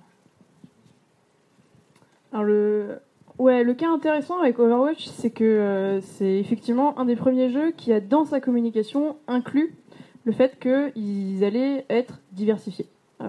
Alors que les autres le font en cachette, euh, ils incluent des trucs, puis parfois ils font un petit article pour dire regardez, on a mis un perso bien, mais ça s'arrête là parce qu'ils ont peur, euh, ils ont peur des, des internets euh, peut-être. Et, et du coup, Overwatch a été un des premiers, mais le problème d'Overwatch, c'est que ça, ça rentre aussi beaucoup dans les catégories de queerbaiting. Dans le sens où, par exemple, le jeu est sorti, puis ils ont dit regardez notre roster de personnages, ils sont tous vachement diversifiés, ils viennent de partout, et il y a un des persos, il est LGBT. Et puis ça arrêté là. Et du coup, tout le monde s'est demandé, bah, du coup, c'est qui? Et en fait, ils ont beaucoup joué en disant regardez, on a même des persos LGBT, mais on savait pas qui c'était. Et euh, du coup, pendant assez longtemps, en fait, le queerbaiting, c'est un phénomène où, du coup, on va Prenez la série Sherlock par exemple, où en fait on va mettre plein de références euh, gays, LGBT euh, dans la série, mais en fait il n'y aura jamais de concrétisation ou de prise de position.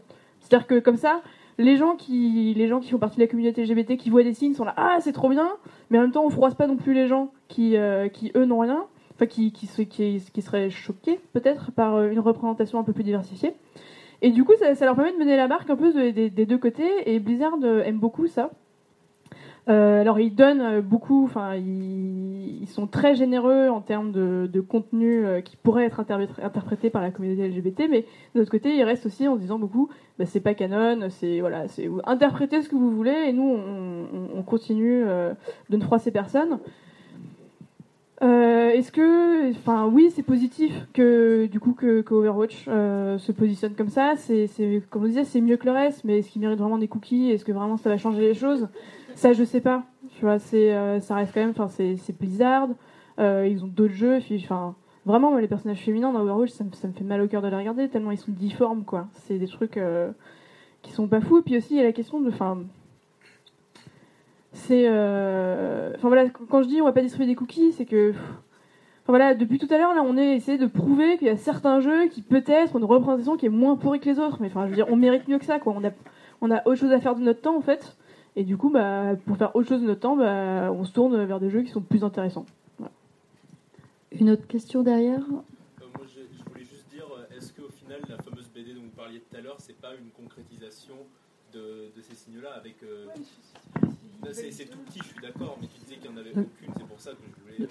Mais alors, juste je répète, euh, juste je répète, est-ce que la BD n'est pas une concréti- concrétisation de ça? Mais alors franchement, si en fait le résultat c'est qu'effectivement euh, dans deux ans euh, tous les jeux sont au niveau d'Overwatch, d'Overwatch, cool. Il restera encore plein de trucs à faire, mais déjà ce sera la fête. Je tant que ça n'a pas eu lieu, je vais pas faire comme si ça avait eu lieu. Et si ça a lieu, ma foi tant mieux. On pourra se, on pourra se parler de trucs plus pointus, plus, plus intéressants, aller se poser des questions plus loin que ce serait bien si genre il y avait une femme et que genre éventuellement elle servait à autre chose qu'à exciter les mecs. Enfin voilà, très bien. Si, enfin, en vrai si ça a lieu, c'est cool. Vraiment c'est une, c'est une victoire et, c'est chouette. Et puis on, il restera plein d'autres trucs euh, à dire et à faire et on pourra s'intéresser euh, à des trucs plus fins et plus pointus. Pour le moment concrètement, euh, c'est- pas arrivé. Donc euh, si, ça arrive, tant mieux. Je reprendre. J'aime bien faire des parallèles avec d'autres industries culturelles sur lesquelles on a un peu plus de recul. Quand il y a eu un couple lesbien dans Buffy, alors c'était il y a quoi? C'était il y a 15 ans maintenant? Ou il y a 20 ans? C'était genre, euh, regardez, c'est le début de la mainstreamisation des couples lesbiens dans la fiction télé. Oh, ouais, ça va, on est bien. hein. ça va, on est pas mal. Hein. Donc bon, euh, je voilà, rendez-vous dans 20 ans quoi. Pour la vie d'Adèle du coup. hein. Et une autre question au fond?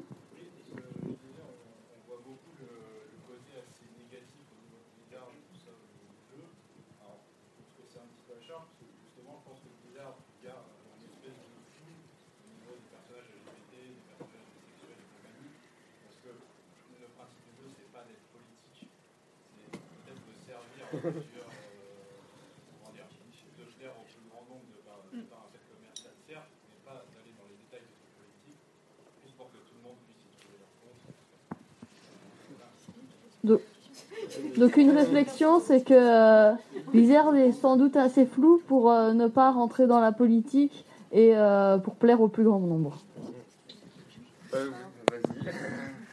Euh, alors je voudrais savoir en fait euh, pourquoi pourquoi ce serait politique?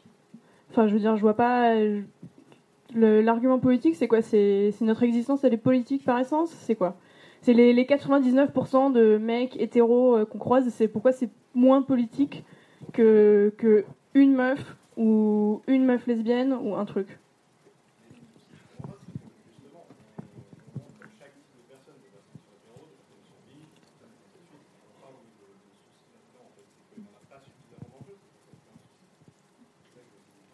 Non, alors ce, qu'on dit depuis le, depuis le début, c'est qu'en fait, euh, c'est cool, Overwatch, c'est moins pire que le reste. Ils ont outé un perso et ils baitent sur le fait que peut-être d'autres.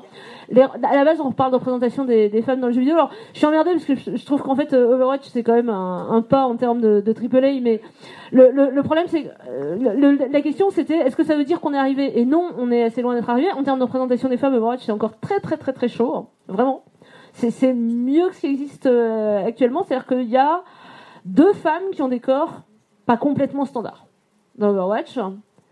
Je, peut-être j'en rate une, mais euh, de tête, il y a Zaria et May, qui ont des corps pas complètement standards, qui représentent pas qui, qui correspondent pas complètement aux standards de la représentation des femmes dans les AAA. C'est bien, c'est mieux que zéro. Mais c'est quand même difficile de se dire, euh, bah c'est bon, c'est euh, du coup là, euh, on est bien, on est arrivé, c'est fini, il faut qu'on parle d'autre chose maintenant. Il n'y a pas de problème pour dire que Overwatch c'est une première étape. Il est hors de question de se dire que ça suffit pour qu'on arrête de parler de ça et que qu'on passe à autre chose quoi. Il reste même d'abord Overwatch c'est très très loin d'être le standard des AAA et même dans Overwatch il reste encore plein de travail à faire. Mais le but c'est pas du tout de dire, euh, enfin je, si la question c'est euh, s'il faut choisir entre euh, entre Blizzard et Electronic Arts, on choisit qui? Enfin ok quoi. En même temps il y a plein d'autres bonnes raisons, mais c'est pas enfin pour, pour autant pour autant il reste des choses à faire à partir enfin à partir de là quoi je je vois pas trop le Bah, je voudrais juste montrer, enfin, ce qui est symptomatique, c'est que là, ce soir, par exemple, on parle de plein de problèmes à l'échelle de l'industrie depuis tout à l'heure. Et qu'est-ce qui se passe? C'est qu'on en arrive à un débat où chacun essaie de défendre un jeu avec une représentation pour essayer de montrer quoi, en fait? Pour essayer de montrer que le problème dont on parle depuis tout à l'heure, il n'est pas systémique. Pour essayer de montrer que le problème de, de quel on parle depuis tout à l'heure, c'est pas un vrai problème parce que regardez, il y a des gens qui font des efforts. Enfin, je veux dire, le débat est en train de, enfin, d'évoluer et il montre en fait bah, où va le débat la plupart du temps quand on parle de jeux vidéo. On dit bah oui, mais regardez, regarde, là, là, il y a une meuf noire, donc tu vas l'accepter, puis tu vas faire comme si bah, elle te représentait, même si bon, bah voilà, c'est de la diversité, on, va tous les mettre un peu dans le même. Enfin, je veux dire, moi, si je vais pas, il y a un personne trans dans un truc et je, vais, me dire ah super, il y a eu un, personne, un personnage trans sur toute l'année 2018 dans le jeu vidéo, c'est formidable, je me sens représentée. Ben voilà, mais je vais, je vais arrêter mon combat et puis je vais, puis je vais jouer au jeu, puis je vais me calmer. Non, en fait, enfin, je veux dire, il faut. On parle d'un problème systémique tout à l'heure, et donc j'aimerais bien qu'on qu'on arrête d'essayer de, de, enfin, de tirer l'épingle de, la botte de foin sur euh, ah oui, mais là il y a eu ce truc et c'est bien, c'est positif. Oui, il y a des choses bien qui sont faites et, c'est vrai. Et il faut, il faut prendre en compte. Et je veux moi j'aime Overwatch de tout mon cœur. Euh, J'y joue énormément. C'est le jeu sur lequel je passe plus de temps dans la semaine. Mais et même, enfin, j'ai passé des centaines d'heures sur les Mass Effect, sur les Dragon Age, sur les KOTOR. C'est pas pour autant que c'est des jeux qui, sont symptomatiques des problèmes systémiques euh, de représentation des femmes et du patriarcat de manière générale. Vous pouvez définir systémique Parce qu'en fait, euh, je vais dire un truc extrêmement simple, mais depuis en fait, le début, euh, il y a énormément de sarcasme. Au moment où vous dites l'inverse de ce que vous pensez et ça vous fait rire, mais pour les gens qui sont moins au courant de vous, moins spécialistes, en fait, c'est difficile de voir c'est quoi la réalité, c'est quoi ce que vous pensez vraiment. Et surtout, le même parfois sur les termes que vous utilisez, on a fait Alors, s'il y a une ambiguïté sur le fait qu'on pense que la représentation des femmes dans les jeux vidéo devrait être améliorée, c'est embêtant. On s'est probablement raté à un moment dans la conversation. Euh, systémique, ça veut dire qu'on considère que quelque chose, et c'est vachement, c'est vachement important, ça veut dire qu'on on considère pas que quelque chose est le fruit euh, de- d'une décision euh, individuelle d'une personne qui est pas sympa et que à part ça, ça va. C'est que on pense que c'est exactement l'inverse qui se produit. C'est-à-dire que c'est d'une façon générale, le système est colossalement biaisé. Euh, mais pour le coup, j'ai pas l'impression qu'on l'ait dit ni de façon sarcastique ni de façon très ambiguë, et colossalement biaisé en faveur des hommes blancs cis, et que euh, et que donc le- l'ensemble de ces trucs-là sont le résultat d'un système et sont le résultat d'un ensemble de facteurs. Ce que ce qu'on disait tout à l'heure à propos de la, place des femmes dans, l'industrie en tant que en que travailleuses, et donc c'est pas euh, on peut pas isoler un truc en disant oh, bah il y a qu'à changer ça, il suffirait que les gens fassent un effort. C'est pas ça qui se passe. Il y il y a un vrai système et c'est important de voir le, système pour pouvoir changer les choses. Alors c'est normalement le but de cette partie-là, c'était de parler de trucs optimistes et de dire qu'il y a quand même des énergies qui jouent, qui jouent pour essayer de faire bouger les choses, mais mais effectivement, euh, voilà, le problème c'est Après, il y aura une question. Ça fait un petit moment que je voulais euh, intervenir. Euh, Il y a un truc qui m'emmerde un petit peu dans ce qui a été dit, c'est-à-dire que la notion, euh, alors pour moi un jeu vidéo c'est un média, c'est un média comme comme la bande dessinée, comme comme les films, comme comme des livres. Et là il y a un truc qui m'énerve, c'est l'aspect entre guillemets que ce média ne doit pas être politique. Au contraire. Je pense qu'au contraire, c'est un média qui doit être politique en fait. Quand on représente euh, tout le temps euh, des, euh, des représentations où les femmes sont sexualisées, où les femmes, enfin voilà, tout ça c'est politique. Quand on le fait pas et quand on dénonce, c'est politique aussi. C'est important. Donc voilà, moi ça m'intéresse d'avoir des jeux dont le gameplay, dont les représentations euh, sont voulues, sont représentées. Et euh, moi, Euh, ça me dérange pas d'avoir des jeux qui ne plaisent pas à tout le monde, au contraire, parce que euh, un jeu, comme n'importe quel média, doit nous faire réfléchir sur l'impact que, que certaines situations ont. Enfin, voilà, il y a ça aussi. Il y a autre chose que, que je remarque un petit peu dans cette salle. On a une salle qui est à peu près mixte. Ouais. Waouh, c'est dingue Euh, Jusqu'à présent, on a quand même une grosse majorité de personnes qui sont des mecs en fait, qui prennent la parole. Je suis pas sûr qu'ils aient des choses plus intéressantes à dire que le reste de, de la population, en fait, sur ce sujet, et qui défendent finalement euh, une, mécanique de un jeu ou un, effectivement, comme tu disais, Sam. Enfin, voilà. Est-ce que ça apporte vraiment quelque chose au débat? Est-ce qu'il n'y a pas autre chose à apporter? J'en sais rien. Mais bon, euh, voilà. Ça, c'est. si vous voulez, j'ai apporté avec moi, puisque c'est pas la première fois qu'on fait des conférences comme ça. euh, j'ai apporté avec moi un bingo de réaction de Met 6 parce que c'est toujours eux qui prennent la parole en fait. C'est toujours. Alors déjà, c'est comme toujours euh, eux qui prennent la parole en premier. Toujours, hein, ça, ça, marque- euh, ça manque jamais. Et euh, après, on a à peu près les mêmes, les mêmes, les mêmes interventions aussi. Donc voilà, moi je peux vous en lire quelques-unes, mais je pense que c'est pas forcément très intéressant. Voilà, je voulais, je voulais montrer le fait qu'il y a peut-être d'autres personnes qui ont des choses intéressantes à demander. et, Enfin voilà. Et justement, justement une question d'une fille qui arrive. Comme vous êtes vous penchez sur la question, je veux savoir est-ce que vous avez euh, ciblé peut-être des, des solutions comment, comment vous verrez en fait sur un- comment on pourrait améliorer ça euh, autre que dans le milieu queer ou indé mais comment inciter justement euh, les personnes qui font des jeux AAA à, à développer Donc, je répète la question comment inciter euh, les personnes qui font des jeux à, à évoluer? Alors ça fait partie du bingo. Donc c'est une question récurrente. Euh, bah, je vais répondre à, à titre personnel. euh, en fait, on... les, solutions, elles vont, se- trouver. Depuis tout à l'heure, justement, on, évoque des problèmes structurels, systémiques, pour reprendre. Euh, et du coup, en fait, c'est aussi une question d'évolution de la société. Je veux dire, évidemment, qu'on va pas avoir un formidable triple du jour au lendemain. Les gens vont pas se réveiller et se dire Ah, putain, j'ai servi le patriarcat toute ma vie, mais à partir d'aujourd'hui, je suis changée, je vais faire autre chose. Euh, ça, ça, ça n'arrive pas. Euh, donc ça va, prendre du temps. Les solutions, c'est d'occuper les espaces, mais ça, ça demande énormément d'énergie. Euh, parce que justement, voilà, c'est genre le peu de minorité qui existe dans le jeu vidéo, bah, c'est fatigant, ça use. Euh, les gens restent encore moins longtemps que même les mecs qui sont dans l'industrie qui, finissent tôt, parce que c'est une, industrie qui, demande beaucoup à, ses employés. Mais je pense que voilà ça, va suivre l'évolution de la société parce que il y a des gens qui, qui se battent pour et qu'on va continuer de dénoncer en fait. Euh, dès qu'il y a des trucs qui sont pas bien, on va on va continuer de les, pointer du doigt et de et de se battre euh, de l'intérieur ou de l'extérieur de l'industrie en tant que en tant que joueur euh, et joueuse. Donc ça c'est pour comment est-ce que les AAA vont évoluer. Moi personnellement j'ai fait mon mémoire sur les arguments économiques justement qui montrent que que la diversité rapporte de l'argent en fait, contrairement à ce à ce que certaines personnes peuvent penser. Donc on va y arriver en sortant les arguments économiques. Au début ce sera euh, au début ce sera euh, ce sera un peu enfin comme le greenwashing, c'est-à-dire qu'au début, voilà, aujourd'hui, on a des meufs dans les jeux vidéo parce qu'ils savent que s'ils mettent pas de meufs, c'est vraiment abusé et, ils vont avoir un, retour de bâton. Du coup, on commence à en mettre par obligation. Mais en fait, ça va, ça, va, ça va venir que, à force de se forcer, peut-être qu'ils vont comprendre que, en fait, ça, apporte des choses positives quand, quand, euh, ça, a bien marché. On- enfin, voilà l'exemple qu'on parlait tout à l'heure de Black Panther euh, dans le cinéma. Bon, bah, Peut-être peut qu'un jour ça arrivera dans le jeu vidéo, même si le jeu vidéo est, plus en retard sur, sur beaucoup de points par rapport au cinéma ou à d'autres d'autres médias.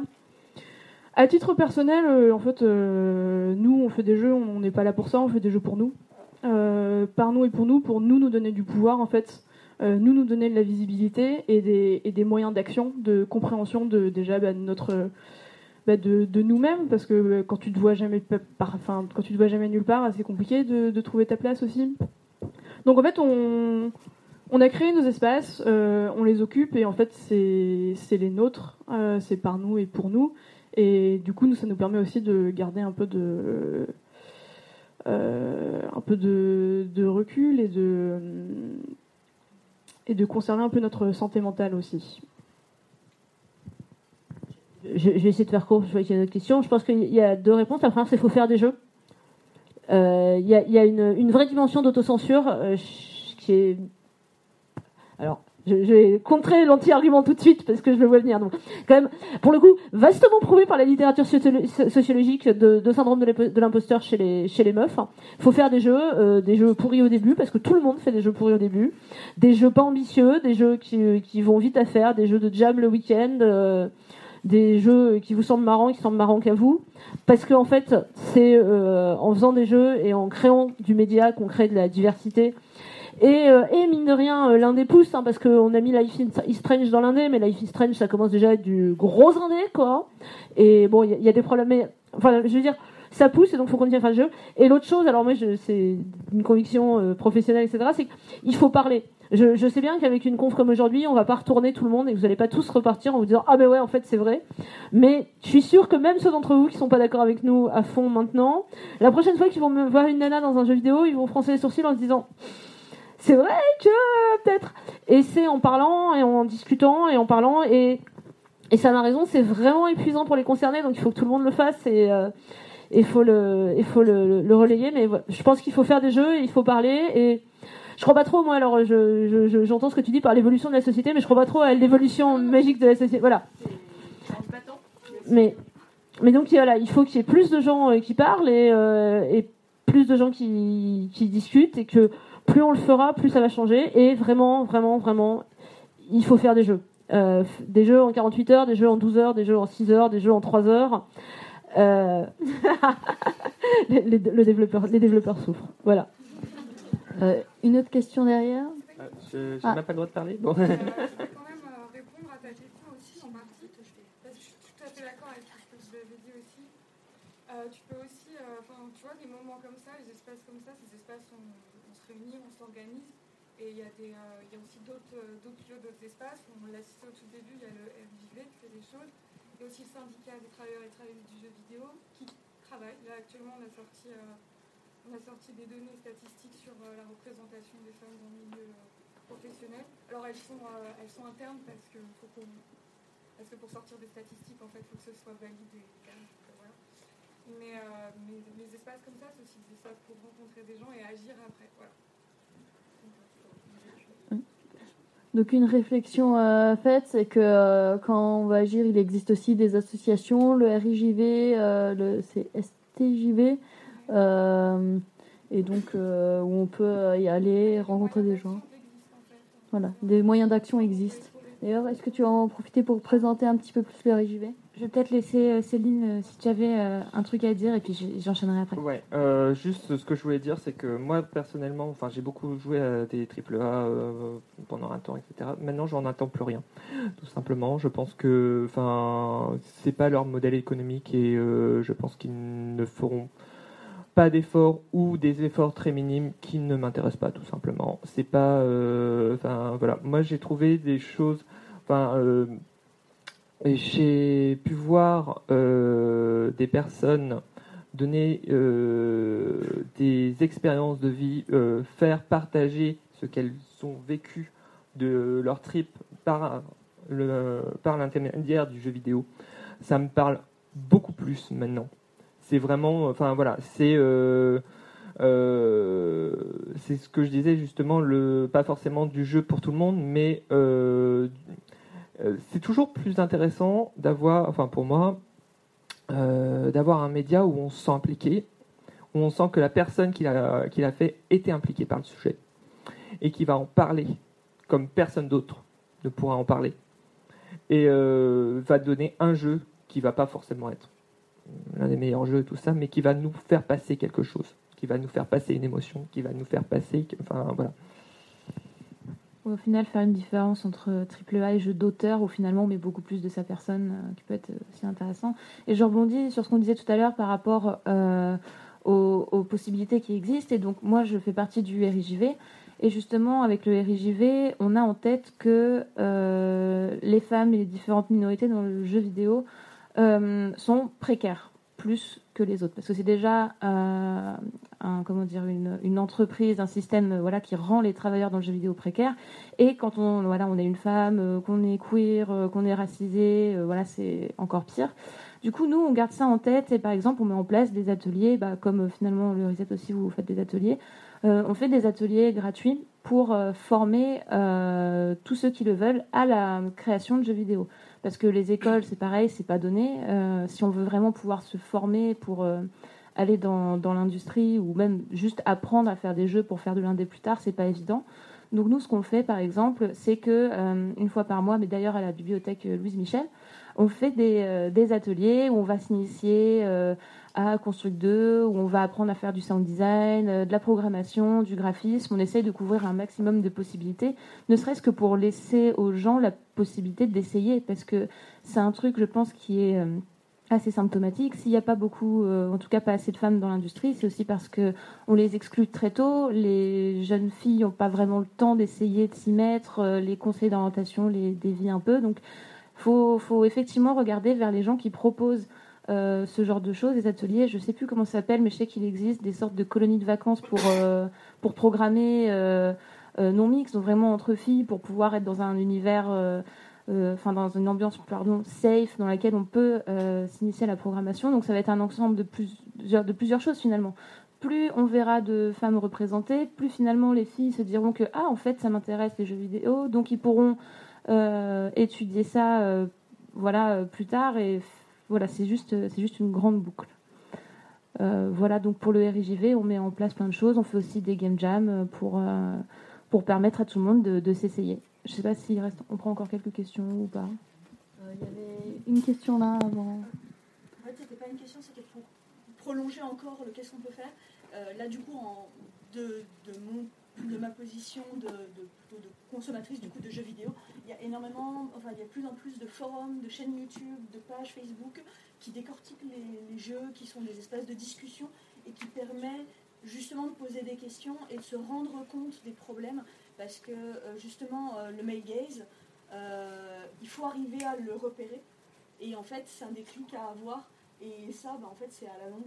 Et du coup en ligne si on se sent pas à l'aise euh, ça peut être pas mal de juste potasser les termes on a parlé d'énormément de termes donc les lire comprendre essayer de les repérer et puis en fait progressivement on se dit ah ouais merde c'est vrai que là mon jeu favori et ben non ça colle pas celui-ci ben non non plus et ça donne envie d'agir donc voilà, euh, derrière son écran, on peut aussi, en bon consommateur et consommatrice, je suis désolée Mm. d'avoir cette euh, logique-là, se renseigner tranquillement. Et il y a plus, enfin, des chaînes YouTube, il commence à y en avoir quelques-unes quand même.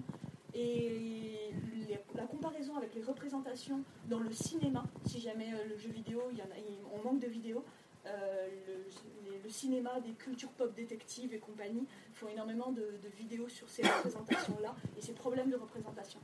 Euh, donc pour résumer un petit peu, donc si euh, jamais euh, on est consommateur de jeux et qu'on veut se renseigner sur ces sujets, il existe beaucoup de forums, des vidéos YouTube qui naissent, etc. pour se renseigner justement, pour voir les différentes représentations, les problèmes et en apprendre plus. Encore une dernière question et puis après on passera autour du buffet où vous pourrez encore parler. Donc la dernière question. Euh, c'était juste pour, pour rebondir par rapport à ce qu'on disait bah, sur, l'éducation ou euh, euh, sur le fait de sensibiliser que pour les jeunes filles de pouvoir faire du jeu vidéo. Donc moi, bon, je fais, malgré ce que j'ai dit tout à l'heure, j'ai quand même fini par réussir à rentrer dans l'industrie du jeu vidéo. Mais quand je me place a posteriori avec le Gamergate qui, a été qui est quand même relativement récent, ou ce qu'on disait tout à l'heure avec la narrative designer de BioWare, c'est un peu compliqué quand même d'aller voir une jeune fille, de lui dire écoute, t'es passionné de jeux vidéo, t'as envie de, jouer de, de faire du jeu vidéo, mais je te préviens, t'as quand même une chance sur 10 de te faire, baf- de te faire euh, bâcher sur internet et qu'on menace tes- ta famille. Donc qu'est-ce qu'on peut faire contre ça? Juste pour essayer de résumer, euh, donc euh, tu es rentré dans le jeu vidéo après euh, longtemps, un, un dur moment, et euh, tu dis que c'est euh, dur de dire à une jeune fille qui veut faire du jeu vidéo, euh, va dans le métier du jeu vidéo, mais euh, il y a tout le patriarcat qui va t'attaquer.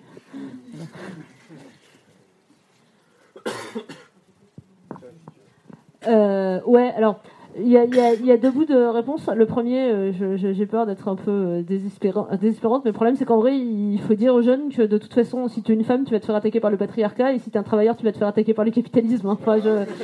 je- Et que... Non, non, mais je... Il y a eu des cas extrêmes avec le Gamergate. Ah, il y a- euh, oui, alors il y, a eu, il y, a, il y a eu des cas extrêmes, il y a même plein de cas moins extrêmes. Je pense que ce à quoi ça doit nous inciter, c'est créer des réseaux de solidarité, c'est s'entraider, c'est que ceux qui ont plus... Alors, je, je, je vais dire un truc horrible et je, je vais euh, probablement euh, retomber dans le sarcasme, je suis désolée, mais tous les mecs euh, blancs qui du coup ont pas trop ce genre de problème-là et qui ont très très envie de nous poser des questions sur comment on devrait être contente de, des représentations dans le jeu vidéo, euh, prenez votre énergie et rediri- redirigez-la vers vos collègues qui passent leur vie à nous saouler avec ça. Et vraiment toute cette énergie, je, je suis désolée, je sais que c'est pas, c'est pas, euh, mais en vrai toute cette énergie-là, passez-la à ça.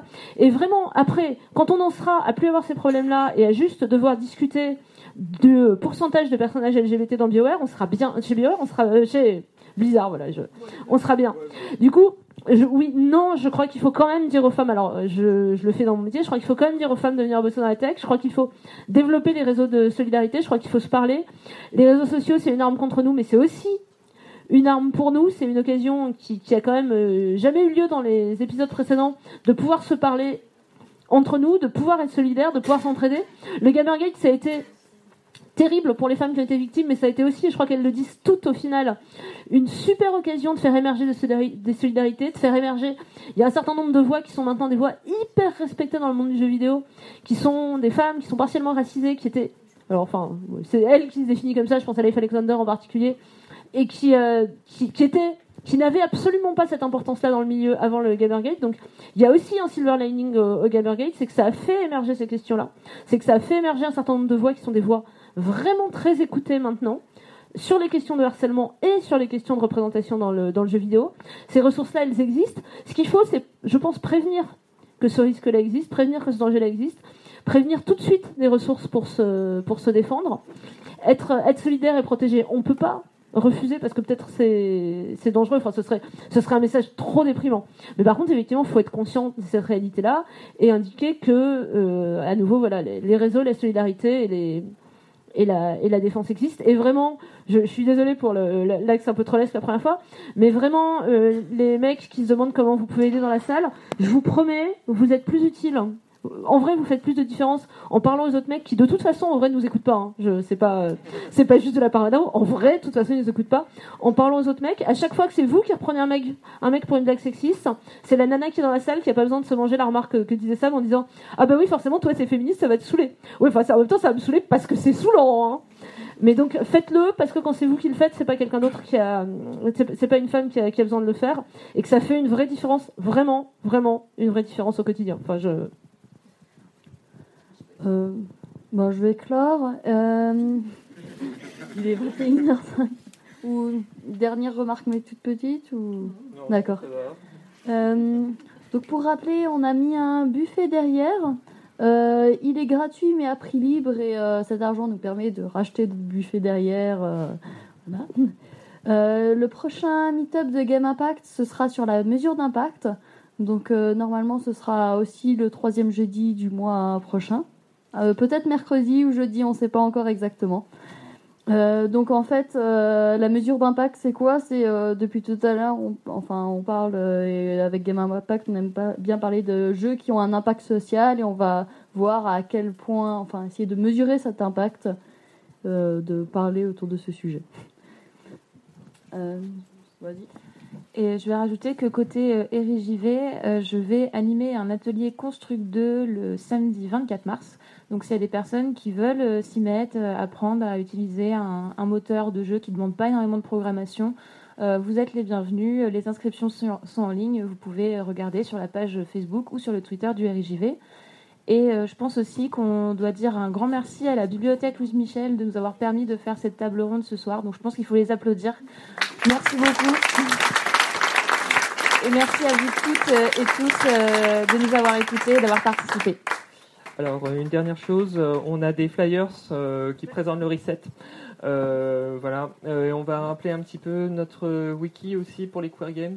Tu te rappelles euh, l'adresse euh, le- Du coup, sur le reset, euh, sur le flyer, on a, on a un site euh, lereset.org et on a aussi un wiki sur lequel on documente euh, beaucoup de choses et c'est wiki.lereset.org. Euh, et dessus, en fait, euh, comme on documente tous nos ateliers, et vous trouverez énormément de ressources sur les Core Games euh, si vous cliquez sur la page de l'atelier Core Games sur le wiki. Et, euh, et voilà, du coup, y a, on a mis plein de jeux, des noms, des outils, euh, des choses à télécharger, et n'hésitez pas aussi à, à venir nous parler si vous avez des questions ou venir à nos ateliers les derniers dimanches du mois. Ouais, moi, je veux juste dire un, un truc, comme j'avais parlé de solidarité et tout à la fin. Euh, je l'applique à, à moi et je suis absolument convaincue que c'est vrai pour la plupart des, des filles qui ont un peu d'expérience dans le jeu vidéo ou dans la tech d'une façon générale. S'il y a euh, une fille dans la salle, enfin ou plusieurs d'ailleurs, euh, qui bosse ou qui est étudiante dans le jeu vidéo et qui euh, qui veut me contacter, je suis sûre que si vous contactez à peu près n'importe quelle nana un peu senior dans le jeu vidéo, elle euh, elle fera la même chose que moi avec plaisir. N'hésitez pas à, à contacter, n'hésitez pas à demander. En vrai. Euh, la solidarité, ça marche. En vrai, ça, ça aide. En vrai, ça fait une différence. Et euh, pour le coup, je fais un- me fais un point d'honneur d'essayer de, de répondre et de- d'aider quand je peux. Alors après, enfin, comme tout le monde, je n'ai pas de pouvoir magique, mais euh, mais voilà, j'ai un peu d'expérience. Je bosse dans l'éducation, j'ai pas mal bossé dans le jeu vidéo. Il faut pas hésiter à poser des questions. Il faut pas hésiter à, à, à jouer là-dessus. Ça, aide vraiment et ça, enfin, ça permet vraiment de, remettre les choses en perspective, de, contourner certaines choses et vraiment faites-le, faites, appel à, cette solidarité-là. euh, ça, enfin voilà, c'est, c'est... Le- le- les dominants n'hésitent pas à le faire.